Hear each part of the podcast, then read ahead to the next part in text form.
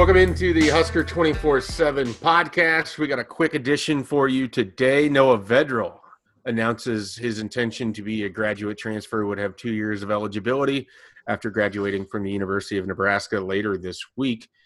Vedral came to Nebraska, joining Scott Frost and company after originally being at UCF, was part of the one year run uh, that UCF had with McKenzie Milton. He was a main backup there, and then transferred to Lincoln, uh, part of a multi generational family that has ties to Nebraska. Uh, he started, I believe, two games for Nebraska in his career the Minnesota game, the Indiana game this past year. Nebraska lost both of them. However, he played well in each of them um, at varying times, showing a capability of handling the offense. Gentlemen, and I'm joined joined by Michael Bruntz Brian Christopherson, whose name I totally yeah, just me. forgot for a second there. Sorry, Brian. It's all right. It, it wasn't intentional. Uh, Noah Vedral leaves. I don't think this changes who was the one-two on the depth chart, but it does have some ramifications for each quarterback on the roster. What are your initial thoughts after learning about Noah Vedral's departure? Start with you, Brian. Um, I'm not stunned. I I think it had been building for a while, uh, a little bit behind the scenes. So I don't think this was sudden to anybody over North Stadium. Um, I think he's very well respected by coaches and teammates over there, and uh, they also there's also an understanding. You know, the guy's a competitor and he wants to play um, and try to win a starting job somewhere. And he kind of sees the writing on the wall, probably here at Nebraska, where it is going to be tough to do that and uh, so he wants to explore his options. Um, I think this makes it really interesting with uh, with Logan Smothers as much as anybody because I kind of agree with you. I kind of think Luke McCaffrey could have positioned himself as that second guy even if Vedral's here because uh, I think he was uh, trending north by what he did last season. But suddenly Smothers, who only got two practices in before the spring got disrupted, he could sit number three on the depth chart. He could be on the travel. Who knows if we're traveling or not with the season that's coming? But you know, he's he's more a part of the equation now than he was. I don't think Nebraska's in desperate measures by any means because of the guys they have. Uh, but I do think it takes away some of the padding that they had built up over the last year in, in kind of the depth that had been um, accumulated in that room. Yeah, I mean, it's like Brian said. I mean, it's not a huge surprise. It had been something that had kind of been rumbling behind the scenes for quite a while. Um, you know that that that this was a, a possibility after the spring, and especially with him being a two two year grad transfer. Um, you know, I, I, think it does. it, it is. It, it, kind of has ripple effects. You're right for everybody else. I mean, Logan Smothers, you hit on, and, and I think it kind of changes maybe what Nebraska thinks about doing with Luke McCaffrey. Um, you know, we heard a lot in uh, I guess the start of the spring um, and, and, into late last year when when Luke McCaffrey was playing wide receiver that this guy's a quarterback. He's going to be a quarterback. He's going to train at quarterback. They were going to kind of play things out through the spring and the summer, and then maybe have a conversation with Luke McCaffrey about potentially helping a little bit at another position, wide receiver or whatever.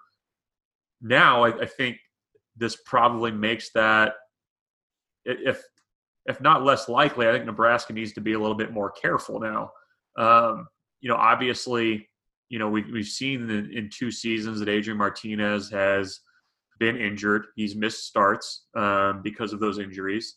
And, you know, in a, an offense like Nebraska's, where the quarterback run is so prevalent, I mean, I, think you need to have that solid option as, as a backup. So, you know, does that end up, you know, decreasing Luke McCaffrey's wide receiver reps or whatever uh, in, in, practices whenever Nebraska's back in full go? I think so. Um, and and I, I, think kind of what they choose to do with him now uh, will, will, be a little bit more selective rather than kind of letting him uh, potentially kind of cut loose a little bit at wide receiver just as, a, as another option at that spot.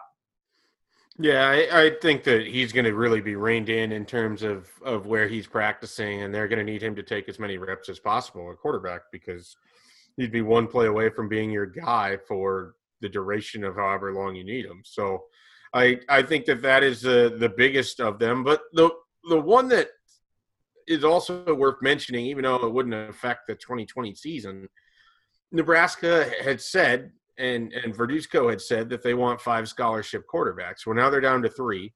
They don't really have anybody that I think outside of uh, Heinrich Haarberg that makes a ton of sense. That offer hasn't happened yet, and maybe it's coming, um, but it, it hasn't happened yet, so we don't know for sure. That's the quarterback out of Kearney Catholic. Nebraska is hoping to see him throw this spring. Obviously, they can't go on the road and do evaluations. We'll see where things sit for them in June. Uh, I think we're going to find out some more information about the NCAA and what they're going to do with recruiting here in short notice. They have basically tried to stay about a month ahead on a lot of these things. So um, we'll we'll certainly know more about what it looks like for the June schedule and June recruiting. But Nebraska's quarterback recruiting is, is gets a little bit interesting too uh, with with Heinrich Haarberg, and then there's also the the factor that a lot of people were hoping that there would be a you know quote unquote true competition at quarterback this spring. I don't know how much of competition there would have been if if they were able to have practice, if only because I don't know how much Adrian Martinez was going to do coming off of his offseason surgery. So uh, there's there was some questions there, and I also believe that Nebraska's trust in Luke McCaffrey was going to grow quite a bit to the point where with all of the, you know, with, with being able to turn him loose without having to worry about a red shirt, if there was an injury to Adrian Martinez, I think Luke McCaffrey would have been the first guy because of the athleticism and the change that that brings to your offense. So it, there's there's that aspect as well. Uh, I I think that Noah will have a nice career if he gets the opportunity to start somewhere. I put in a crystal ball already for Northern Illinois. I think his relationship with Dan Jackson was really strong. He would have ended up at South Dakota State had Scott Frost not come in and recruited the area of you know Nebraska when he was at UCF. I mean, I, I think that that uh, he he would have been at South Dakota State if it wasn't for that because Dan Jackson had done a nice job there. Dan Jackson's now at Northern Illinois. I I don't think that this is a monster deal as it relates to Nebraska, but I think it's just sort of important to kind of run through who's all affected. Any kind of final thoughts from you guys? Anything else you want to add here? Well, the big thing to me now is how Luke, and this was going to be a big deal anyway, but especially now how he comes along in the throw game because we all saw the wheels he has. But, you know, last spring at the spring game and even in those practices preceding, he had kind of, I think, struggled with this consistency there and was still – ironing out some things. And uh, even though he made some plays throwing the ball, they were kind of set up situations that favored him in those games. And so that's going to be monster for him because that's an area where I think Noah Vedral probably had an advantage as of last year on McCaffrey still. Uh, maybe some better knowledge of the passing game and more consistency. I mean, Vedral went 14 to 16 against Indiana. He played very well in that game before getting injured. He had the one play that he wishes he had back where he fumbled it. It ended up being like a 10 or 14 point swing. And uh, that kind of put a damper on the day. Um, but you can see why they loved him as a solid backup. And I think Brunt's hit the nail on the head. Um, now this this takes McCaffrey probably more out of the wide receiver conversation than maybe he would have been. That's just my guess from the outside. In, in kind of talking through the, you know, what, what that means for Luke McCaffrey, though, you know, on the one hand, you're you're likely not going to have him as much at say wide receiver, or however they're planning to to maybe use him outside of the quarterback spot. At the same time, that might not be a bad thing that Luke McCaffrey is getting reps at quarterback, is learning the quarterback, continuing to learn the quarterback spot and, and develop there. I mean, in, in some ways, you're, you're kind of getting your hand forced a little bit with the development in some ways now that Vedral's gone because you have I mean he's basically your backup at this point. So I mean that that might not be a bad thing given you know the fact that McCaffrey only had the one year really as a starter at Valor. I mean he's still uh, you know even last year with the way he was used by Nebraska was still a, kind of in you know trick play type situations, very specific packages for him. So you know maybe that ends up uh, helping him a little bit too, just to kind of spin it a little bit, I guess, um, to, in his development as, as a quarterback. I don't know. I mean, it's it's, it's kind of hard to know where he's at and w- without getting to see him in the spring game. But I, I think you know, if he can develop as a thrower, I think he can be a pretty darn capable quarterback in this offense.